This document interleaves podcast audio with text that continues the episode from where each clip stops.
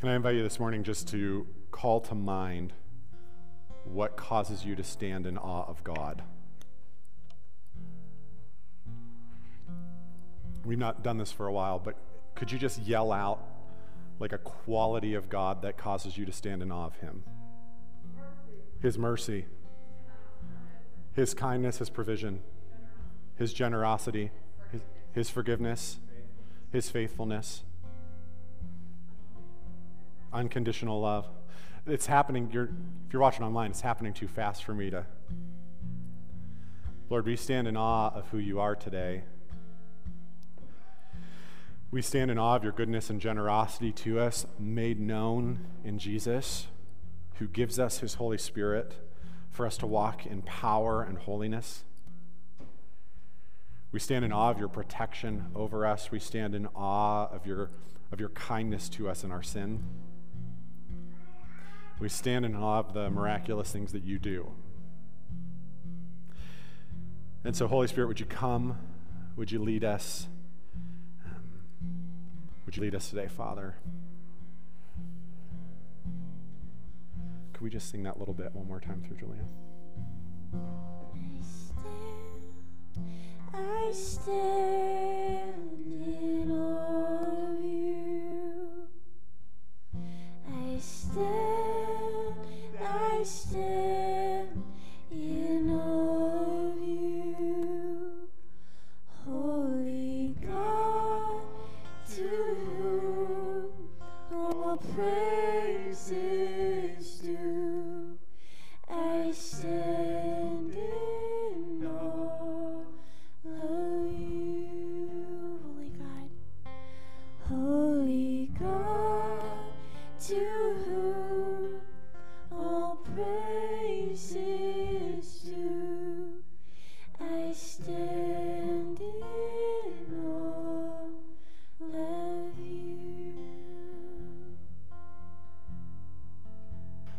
And so, Father, would you give us a fresh measure of your Holy Spirit? Paul says, Do not be drunk on wine, but be continuously filled by the Holy Spirit. So, would you give us a fresh filling of your Holy Spirit today, whether we're in the house or in, our, in this house or in our houses? Even for the kids and the teachers in the back, Lord, would you move in powerful ways today? We pray this in the name of Jesus, our King and our friend. Amen. Grab a seat. Grab a seat. Um, this is a weird thing to tell you about to start us off, but um, which makes you nervous when I say that. Makes you nervous when I say that. Um, uh, when we were singing uh, "Is He Worthy," that's a song based on Revelation five, Revelation seven. And uh, there's a pastor in Texas. His name is Matt Chandler, and I've listened to him off and on throughout the years. And he is preaching through the book of Revelation right now. And I, I just commend that series to you. Um, it is the best teaching on the book of Revelation I have ever heard. I've ever heard. Is it cutting in and out again? Um, it's the best teaching I've ever heard. I also want you to listen to it so that way when it's my turn to preach the book of Revelation, I don't just plagiarize. You know what I'm saying? That way you'll have heard it so you'll know. But um, uh, I think um, it's really interesting to listen to a pastor in Texas coming from a vastly different theological tradition than we are, who is saying very similar things about the moment that we are in and God's desire to move in it. And so I'm, I'm really thankful for that. Um, we had an awesome time with uh, Pastor Guillermo, Pastor Rodriguez. So again, thank you for your generosity toward them. And um, we are just so excited about, I mean, listen, the question is not if we are going to Cuba. The question is when are we going to Cuba? Comprende? See? Uh, so um, we started talking about that, and uh, I, Steph and I find ourselves in conversation, even to each other, like instead of saying yes, saying see, see, because we've been quasi translating uh, throughout the week. So excited about that. We're going to be everywhere in the Bible today, but why don't you go ahead and open to Mark 9? Go ahead and open to Mark 9, and, and we'll get there eventually. Um, how many of you have a junk drawer in your house? How many have a junk drawer? Okay. How many of you have more than one junk drawer? Okay. How many of you have like a junk closet? Okay, let's bow our heads and pray for these people. You know what I mean? Let's intercede on their behalf. Um, growing up, we had a junk drawer, and, uh, you know, if you opened that junk drawer in our kitchen growing up, you would have found, I mean, everything. Every, here's what I, I secretly think I think um, all junk drawers transcend time and space and are actually the same. So the same junk that is in your drawer is in everyone's drawer. It is omnipresent junk. Um, and, and in my, but in the junk drawer growing up in my house, it would have been like 12 keys that nobody knows what they opened, and like dead markers without lids, and lots of pens, none of them work, right? Um, and like string and Legos, and because I have little brothers, like a, an action figure arm just floating around in there. Um, the junk drawer is where you put what you don't know. You don't know where else to put it, right? So let's just throw it in there. That's where the scissors go. If you need some scissors, my mom growing up, just look in the junk drawer, and it, you know it was there. It was, it's like the room of requirement in Harry Potter, right? Like whatever you need is probably in the junk drawer, right? And if it's not, you don't need it, you know. Um, this sermon is what I'm calling the junk drawer fasting sermon, and, and here's why I'm calling it that. We've been preaching on fasting for four beautiful, wonderful, some may say punishing weeks. Um, Guillermo, uh, on, did I say this out loud already in this service? I can't tell anymore. But uh, Guillermo on Wednesday night goes, How many of you know about fasting? And everybody in the room laughed, right? I was like, Guillermo, yeah. Oh, I did say this out loud, didn't I? Somebody say, Help him, Jesus. You know what I mean? So we've got four weeks behind us. We've got this one and one more. And the reality is, I have only really scratched the surface of the various reasons that the Bible calls us to fast. And so today, I have found, uh, I'm going to name seven circumstances for which we are called to fast. And I'm going to call this the junk drawer because I'm hoping that we're going to root around in our junk drawer together today. And you're going to hear maybe a clear call from God to fast in a specific kind of way. But before we get into those seven circumstances, I want to talk about exactly just a reminder what is fasting? What is fasting? Because the problem with fasting is, and John Wesley and the church mothers and fathers say this the problem with fasting is that we are prone to overdo it or not do it at all. So, some of you, this is week four of fasting, and you've yet to really step into fasting. Others, uh, somebody that I've been kind of fasting with on a regular, the first week we fasted said he ended up fasting four times that week. He's super spiritual. And it wasn't me. And, um, and, and so we find ourselves either overdoing fasting or totally ignoring fasting. And, and in both cases, it's because we've misplaced the reason and purpose we're called to fasting. Fasting is primarily a response to a circumstance. Fasting primarily is a response. Scot McKnight says that fasting is how we respond to a grievous, sacred moment. You can keep that one up there for a minute there, Kai. Thanks, bud. When we see rampant injustice against the unborn, against people of color this week, against Asian Americans, when we see rampant injustice, we are called to fast. When we become aware of the weight of our sin, we are called to fast.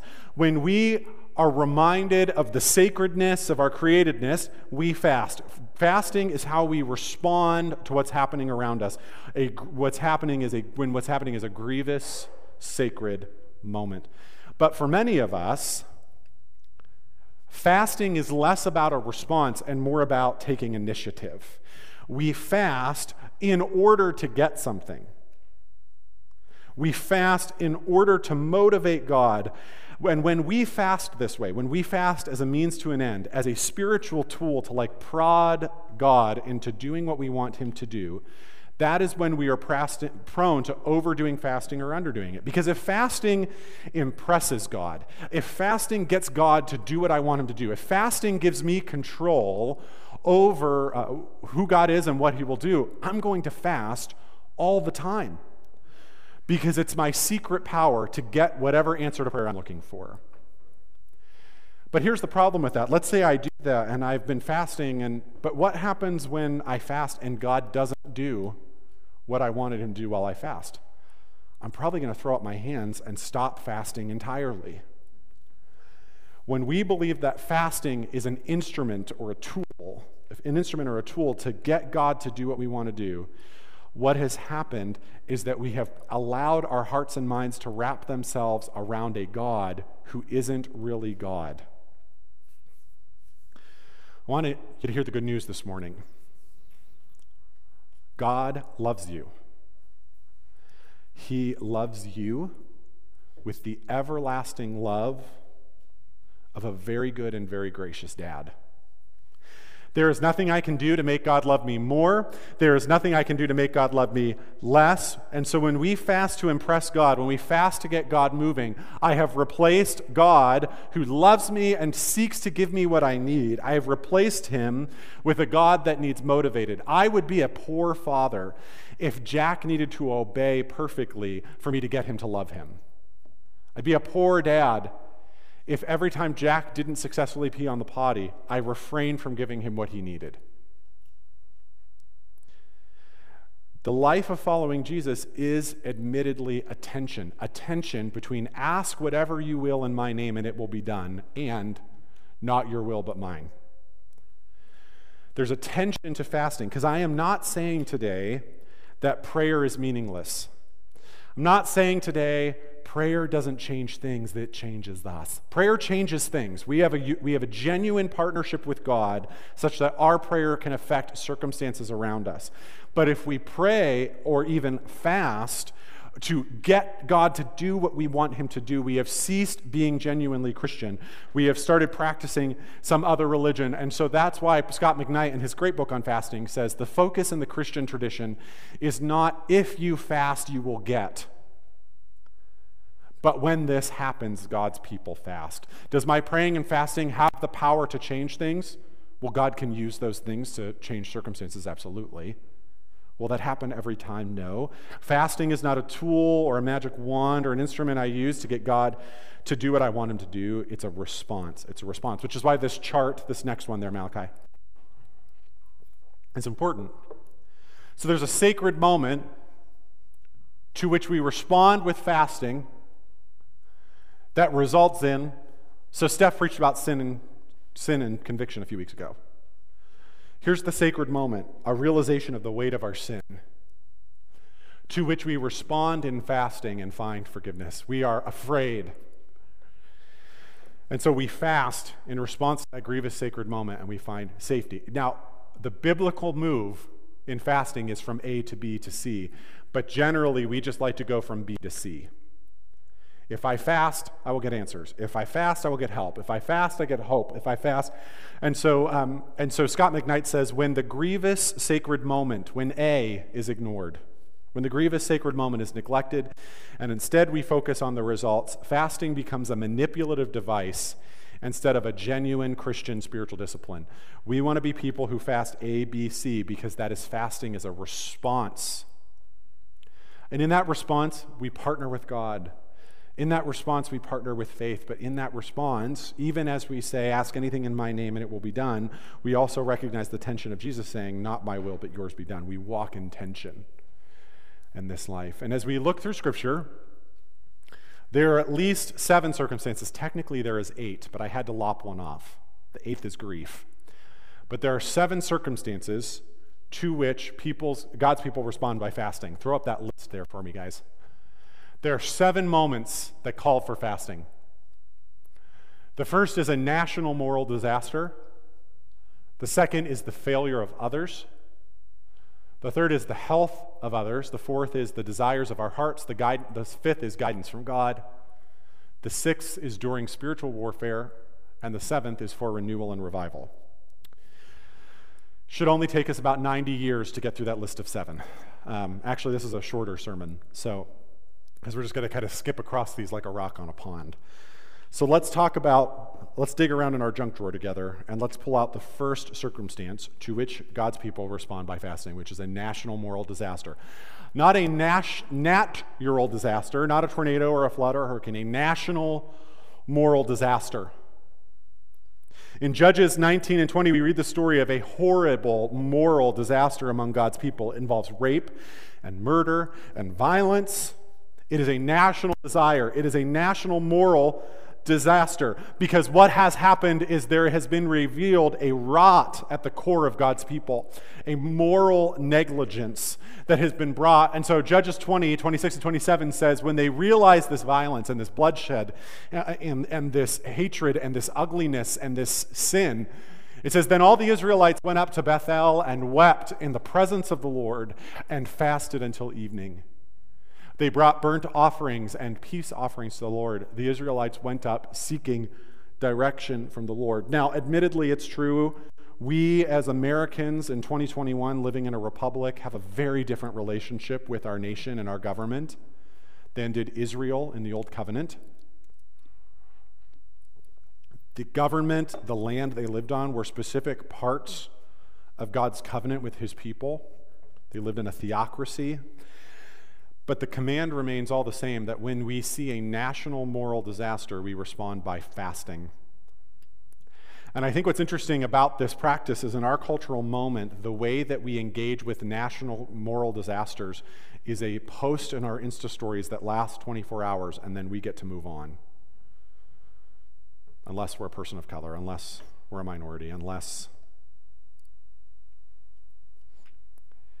And instead of going outward, engaging in almost sometimes what feels like a performative solidarity. What if there's an invitation to turn inward? A turn inward when we see, and I'm not saying, by the way, we don't be good citizens of our country and vote and elect and do all those things, but I'm saying to be a citizen of the kingdom is to respond to a national moral disaster with a prayer, a body prayer of grief and lament We respond to national moral disasters with fasting. We respond to the failure of others with fasting. In Deuteronomy 9, Deuteronomy it literally means second law, deutero nomos, and it's Deuteronomy is a summary of the events of Exodus, Exodus, Leviticus, and Numbers. It's Moses' last sermon before the people enter the Holy Land without him, the promised land without him. So in Deuteronomy 9, he's recounting this story. And in Deuteronomy 9, he says, Moses says, So while the mountain was blazing with fire, I turned and came down, holding in my hands the two stone tablets other, inscribed with the terms of the covenant, in other words, known as the Ten Commandments. There below me, I could see that you had sinned against Yahweh your God. You had melted gold and made a calf idol for yourself. Then, as before, I threw myself down before the Lord for 40 days and nights. I ate no bread and drank no water because of the great sin you had committed by doing what the Lord hated, provoking him to anger. Moses sees the failure of others and he responds in fasting.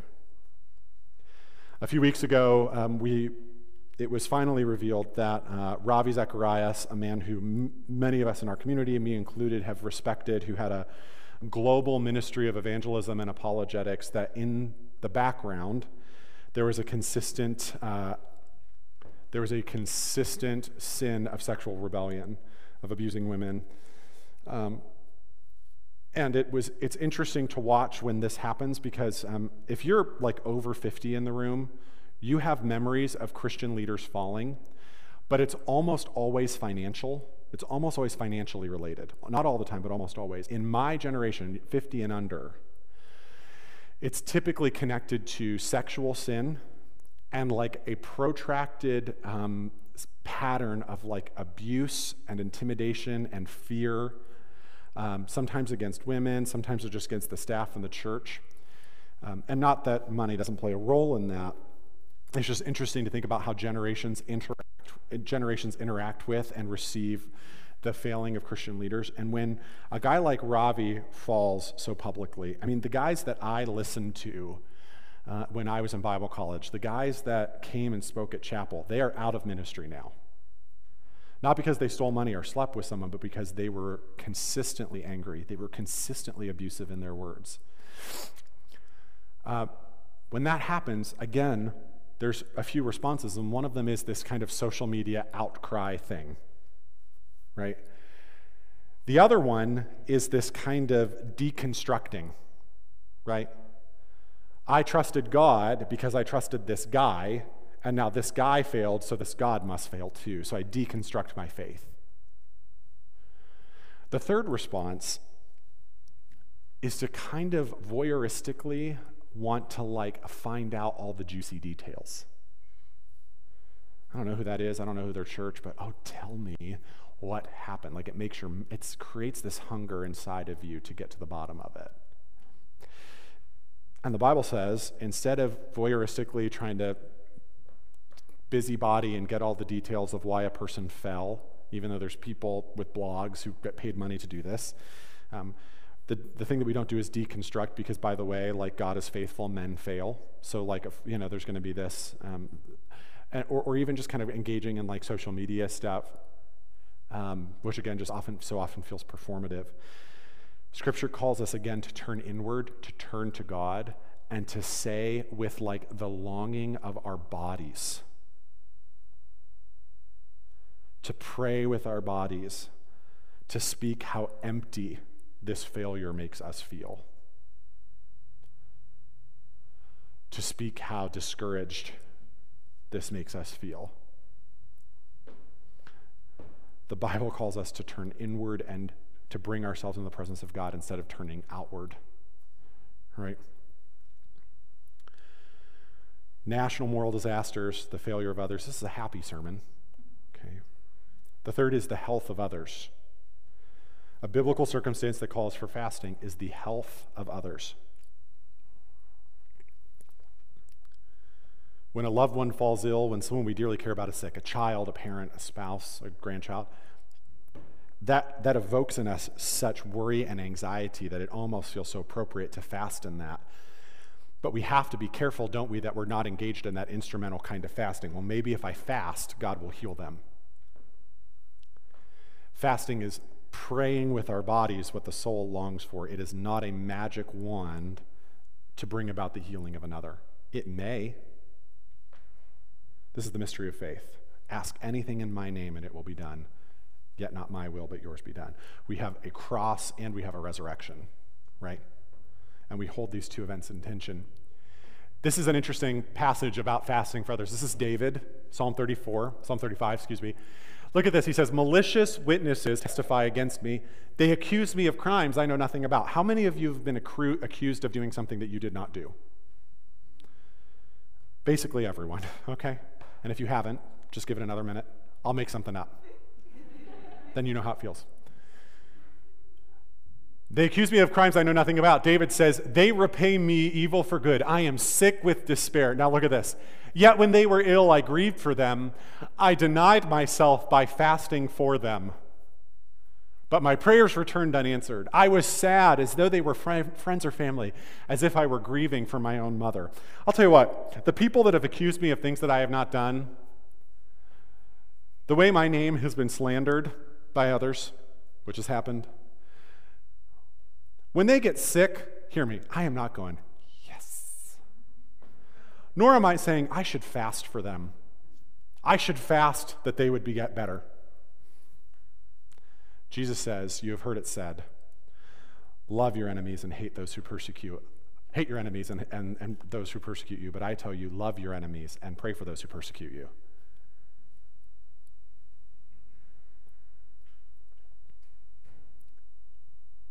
We fast for the health of others, which is just one of the many desires that are genuine and good and legitimate that the Bible actually calls us to fast for. We're called to fast for the desires of our hearts. The desires of our hearts.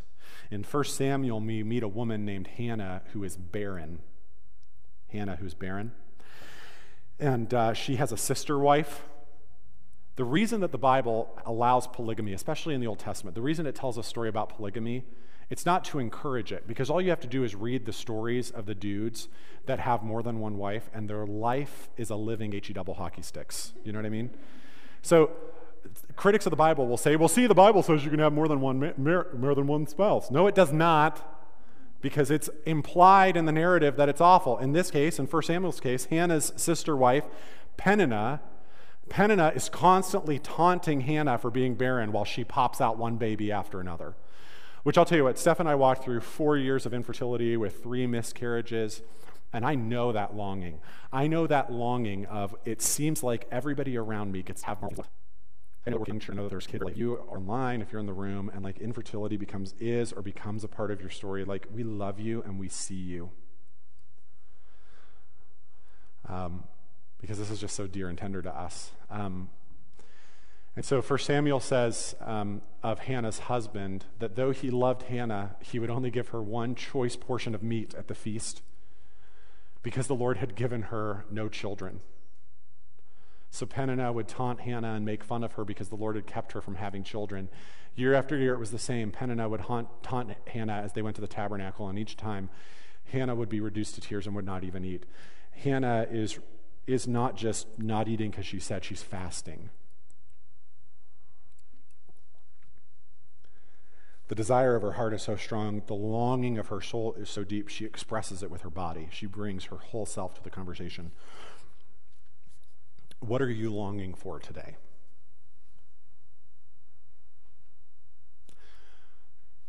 What thing that God seems to have no problem giving everybody else are you longing for today? To be married? To have a good marriage? for a child, for your children, for your grandchildren, for your spouse to know Jesus.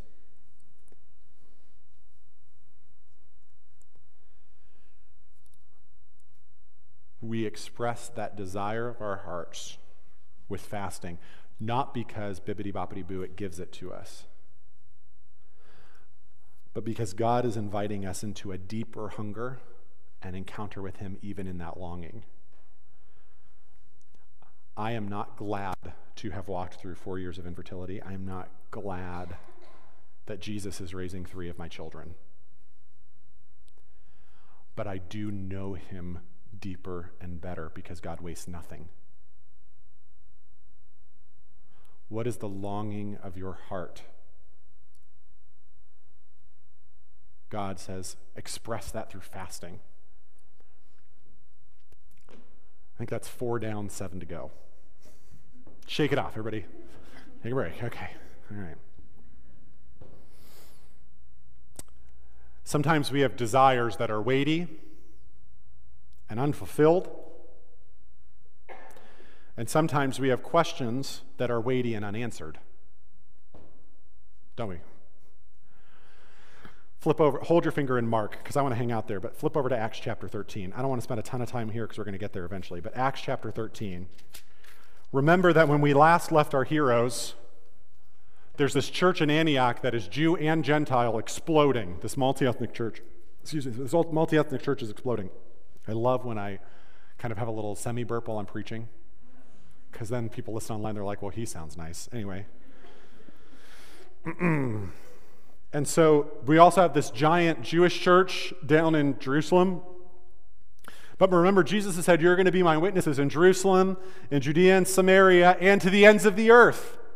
And now we've got this huge task that we don't know how to live into. And so in Acts chapter 13, it says, One day, as these men, Saul, Barnabas, all of these key people, key church leaders in Antioch, one day, as these men were worshiping the Lord and fasting, the Holy Spirit said, Dedicate Barnabas and Saul for the special work to which I have called them. So, after more fasting and prayer, the men laid their hands on them and sent them on their way. God, we, there's this huge task before us. We don't know how to live into it. We need guidance. We need help. They pray and they fast. And what happens is it clears out the junk so that they can hear from God and engage with Him. A few weeks ago, we met as an oversight team. We get that word from 1 Peter 5. It just means elder or overseer. There's eight of us on that team. We wanted to have a clear sense of direction for like some next things in our church, which we'll be sharing with you eventually. And I was in I was in the leadership environment I've wanted to be in my entire life because we talked about the details for like an hour and a half, and then we came in this room and we were on our knees and we prayed and we prayed. We didn't look at the numbers and get a spreadsheet and say, well, that makes sense to us. Let's do that choice. We said, we are not leaving until we have a clear word from the Lord. That is the, that is the standard for spiritual leadership in Scripture. These are the kinds of people that we have called together who pray, hear a word from the Lord, saddle up your horse, let's go. That's what happens at our staff team. Does that make sense? That's easy for us. It's what is the Lord saying?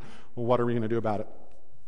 Sometimes when we have a question or we need guidance from God, that, create, that need, that creates such a circumstance, such a grievous sacred moment that the only way to respond is to fast, to clear out the junk so that we can hear from God. Guidance from God.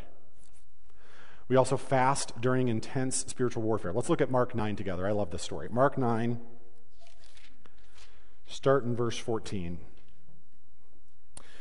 When they returned to the other disciples, they, which is Jesus, Peter, James, and John, this is right after the Transfiguration, they saw a large crowd surrounding them, and some teachers of religious law were arguing with them. And when the crowd saw Jesus, they were overwhelmed with awe, and they ran to greet him. What is all this arguing about? Jesus said. Verse 17 One of the men in the crowd spoke up and said, Teacher, I brought my son so you could heal him. He is possessed by an evil spirit that won't let him talk. And whenever this spirit seizes him, it throws him violently to the ground. Then he foams at the mouth and grinds his teeth and becomes rigid. So I asked your disciples to cast out the evil spirit, but they couldn't do it. Hey, by the way, demons are still real. Audrey and Guillermo asked them about this. Art and Pam asked them about this. Ken and Marion asked them about this. This is just this is this is how demonic spirits work. Okay. So I asked your disciples to cast out the evil spirit, and they couldn't do it. Verse 19 Jesus said to them, You faithless people, how much longer must I be with you? How much I put, must I, longer I put up with you? Bring your boy to me. Verse 20. So they brought the boy, and when the evil spirit saw Jesus, it threw the child, in, it threw the child into a violent convulsion, and he fell to the ground, writhing and foaming at the mouth. So they have this little conversation. How long has this been happening? Jesus asked the boy father. Well, since he was a little boy, the Spirit often throws him into the fire or into water, trying to kill him. Have mercy on us and help us if you can. Verse 23 What do you mean, if I can? Jesus asked. Anything is possible if a person believes. The father instantly cried out, I do believe, but help me overcome my unbelief. Anybody feeling that way on a regular basis? I believe, help me overcome my unbelief. Okay. Then uh, then Jesus looked at the crowd of onlookers. He was growing. He rebuked the evil spirit. Listen, you spirit that makes this boy unable to hear and speak. I command you to come out of this child and never enter him again. Then the spirit screamed and threw the boy into another violent convulsion and left him. The boy appeared to be dead. A murmur ran through the crowd as people said, He's dead. But Jesus took him up by the hand and helped him to his feet, and he stood up. Now look at verse 28 and 29. Jesus has like a little post game gym conversation locker room conversation. I've never been in a locker room for a conversation like this, but I'm told they happen.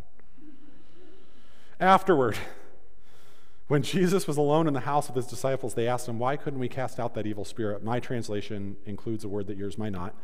This kind can be cast out only by fasting and prayer. Audrey and Guillermo's church, they fast together multiple times a week partially because they can really only afford food four days out of seven. It's partially because the spiritual warfare is so real and so intense that they need to engage and find a new kind of strength. And that's what Jesus does. When I am weak, then I am strong. Jesus goes toe to toe with the devil himself in Luke 4 and has victory over the devil when he fasts for 40 days. Because fasting is, is the way that we find our way to spiritual power. One of the things that I have been so aware of when I fast is how much I rely on like my own energy and strength to kind of keep people entertained and jazzed up. So I'll be fasting and I'll be leading meetings and leading these conversations and find inside myself the tank of my personality is just empty. And so any good stuff that happens in that period has to be the Lord because I can barely string two thoughts together. You know what I'm saying? When I am weak, then I am strong. We, there's a grievous sacred moment that comes when we encounter spiritual warfare so intense that requires us to respond in fasting. Okay, and then number seven, last but not least, we fast in response to a need for renewal and revival. Um, there are seasons when God's people need renewal and revival. I think we're in one, I think we've been in one. There are seasons when God absolutely must do a new thing among his people. And when we realize that need, when we catch the idea that God wants to do something fresh, that is the very definition of a grievous sacred moment. when we realize the ambivalence of God's people, when we come to grips with God's holiness and our tolerance of sin, that is the very definition of a grievous sacred moment. And what do we do when we encounter a grievous sacred moment? We fast. Ezra and Nehemiah are two books in the Old Testament, and they are about the restoration and revival of God's people. They're about renewal. And in both of these books, fasting plays a key role. There are more references to fasting in Ezra and Nehemiah than in almost all of the rest of the Old Testament. There are more references per book than in any other. Why? Because the grievous sacred moment, the need for renewal and revival was so deep and so real, and so real that the only response was fasting. Fasting but when we respond to the need for renewal and revival, it positions us to be to participate. It positions us to participate in a move of God. Renewal and revival always come after crisis. Don't know about you, but the last 12 months feel a little crisisy. Crisis adjacent. Crisis-ish. Crisis always comes before renewal and revival. And if there's renewal and revival, it will happen because, it, it, and if, if there's renewal and revival, and if we're to experience it, we have to posture ourselves to be part of it. Fasting is a part of that. Fasting does not bring renewal and revival, it's the way we posture ourselves to receive it. And when we look at every significant move of God, the first Great Awakening, George Whitefield, Jonathan Edwards, John Wesley, the second Great Awakening, Charles Finney, the Azusa Street revival, the Welsh revival, fasting always plays a significant role in a new move of God. Fasting always plays a significant role in a new move of God. So there's seven reasons to fast. Can you pull up that list for me again, Kai? Thanks, buddy. National moral disaster, the failure of others, the health of others, the desires of our hearts, guidance from God, D- during spiritual warfare, for renewal and revival. I didn't even include grief, so I finish this, get to this part of my sermon, I've kind of typed through all these, and I think to myself, man, like, Lord, that is a lot. and I swear to you, I, it was like the Lord kind of came back instantly with, well, it's a good thing you have the rest of your life. There are so many moments in our lives, there are so many circumstances and we encounter them and we think, I have no idea how to engage with this. A lot of those circumstances that leave us frustrated or struggling or speechless or wondering where God is, these are circumstances like this to which historically and biblically God's people respond with fasting. When I look back over my life and I think about those moments where I wondered, God, where are you? Those moments where I wondered, I, I, don't know, I don't know how to do this, which is frankly most of my Christian life. If you're on the fence about Jesus, I just want to warn you that following Jesus has only ever made my life more complicated. Okay? All of those moments I look back on, struggling to engage with God, I realize as I'm writing the sermon that all of those moments were the very moments the Bible says fast.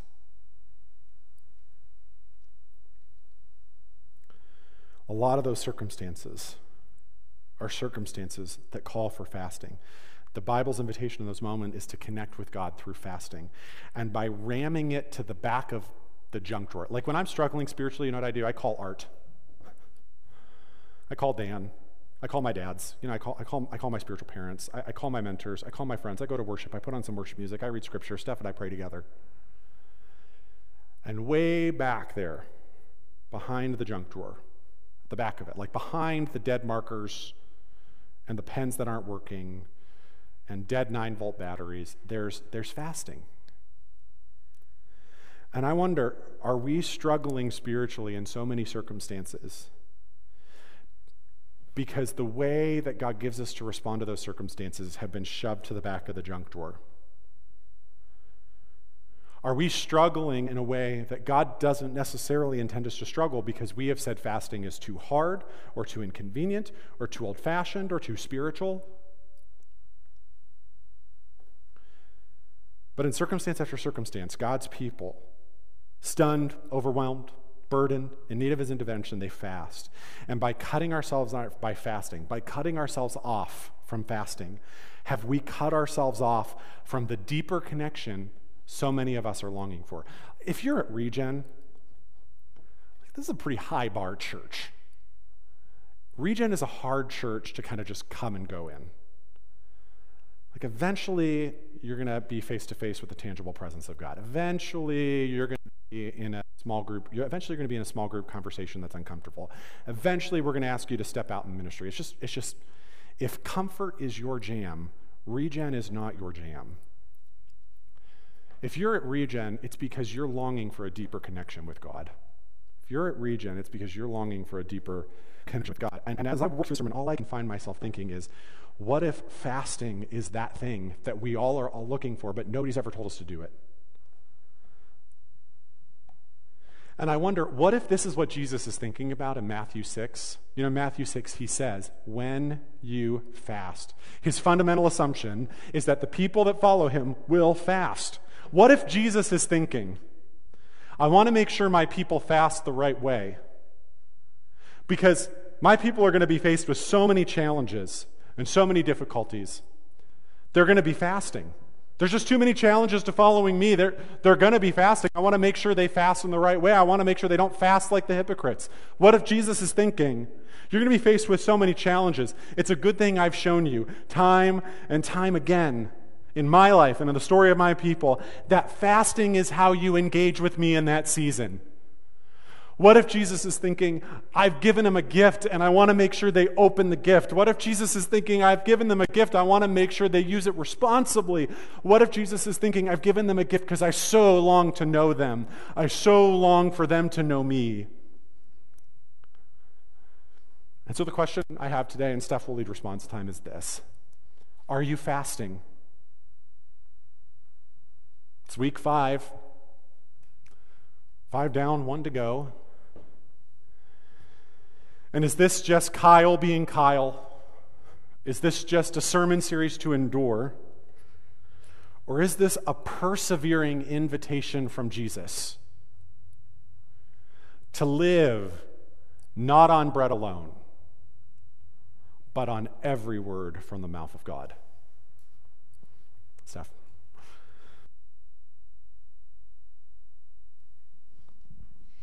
If you could just leave that list up there. Actually, Kai, I was just going to ask you leave that list up. Um, here at Regen, we do response time because we don't just want to hear God's word and walk away um, from the conviction, from the nudge of the Holy Spirit, from that sense that God is speaking to us. Maybe the the heartbeat that you kind of your rapid heartbeat when you look at one of the things on that list. Um, so my invitation for response time today is um, during our time of silence, which one is God highlighting for you? And then my question is, what are you going to do about that?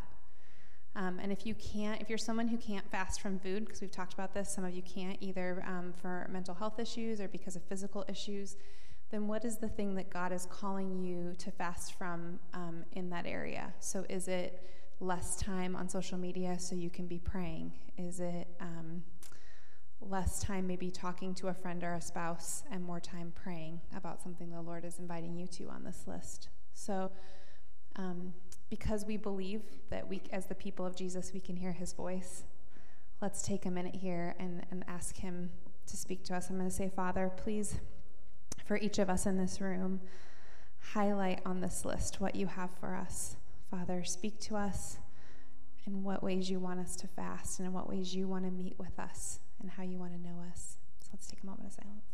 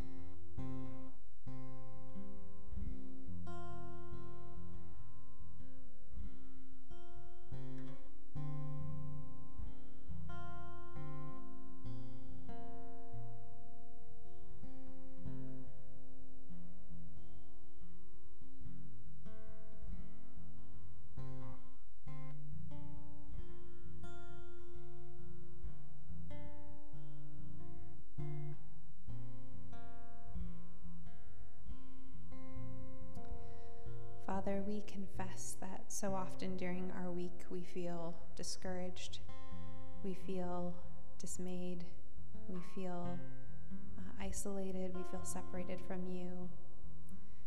Um, and Father, we confess that in that we often turn to things that distract, that we um, are fun or are at least entertaining, and that we don't turn to you and that we don't come So, Father, I pray that we would be a people who take seriously your invitation to fast so that we can have more of you. Father, I pray that throughout this week, that for those who press into fasting, press into more of you, that they would, um, that you would fulfill your promise that for those who seek you, that they would find you. And that when we come together next week, that we would have more of you, and that that would be evident. We ask these things in your name. Amen. Um, if you would like prayer, either because you're experiencing maybe something physical going on or whether it's in relationship to the sermon today, um, Art and Pam and myself will be back in the room. We would, and Kyle, and we would love to pray with you um, and just be present with you. So go ahead and turn over to Julia. We love you. Hope you have a great week. We'll see you next week.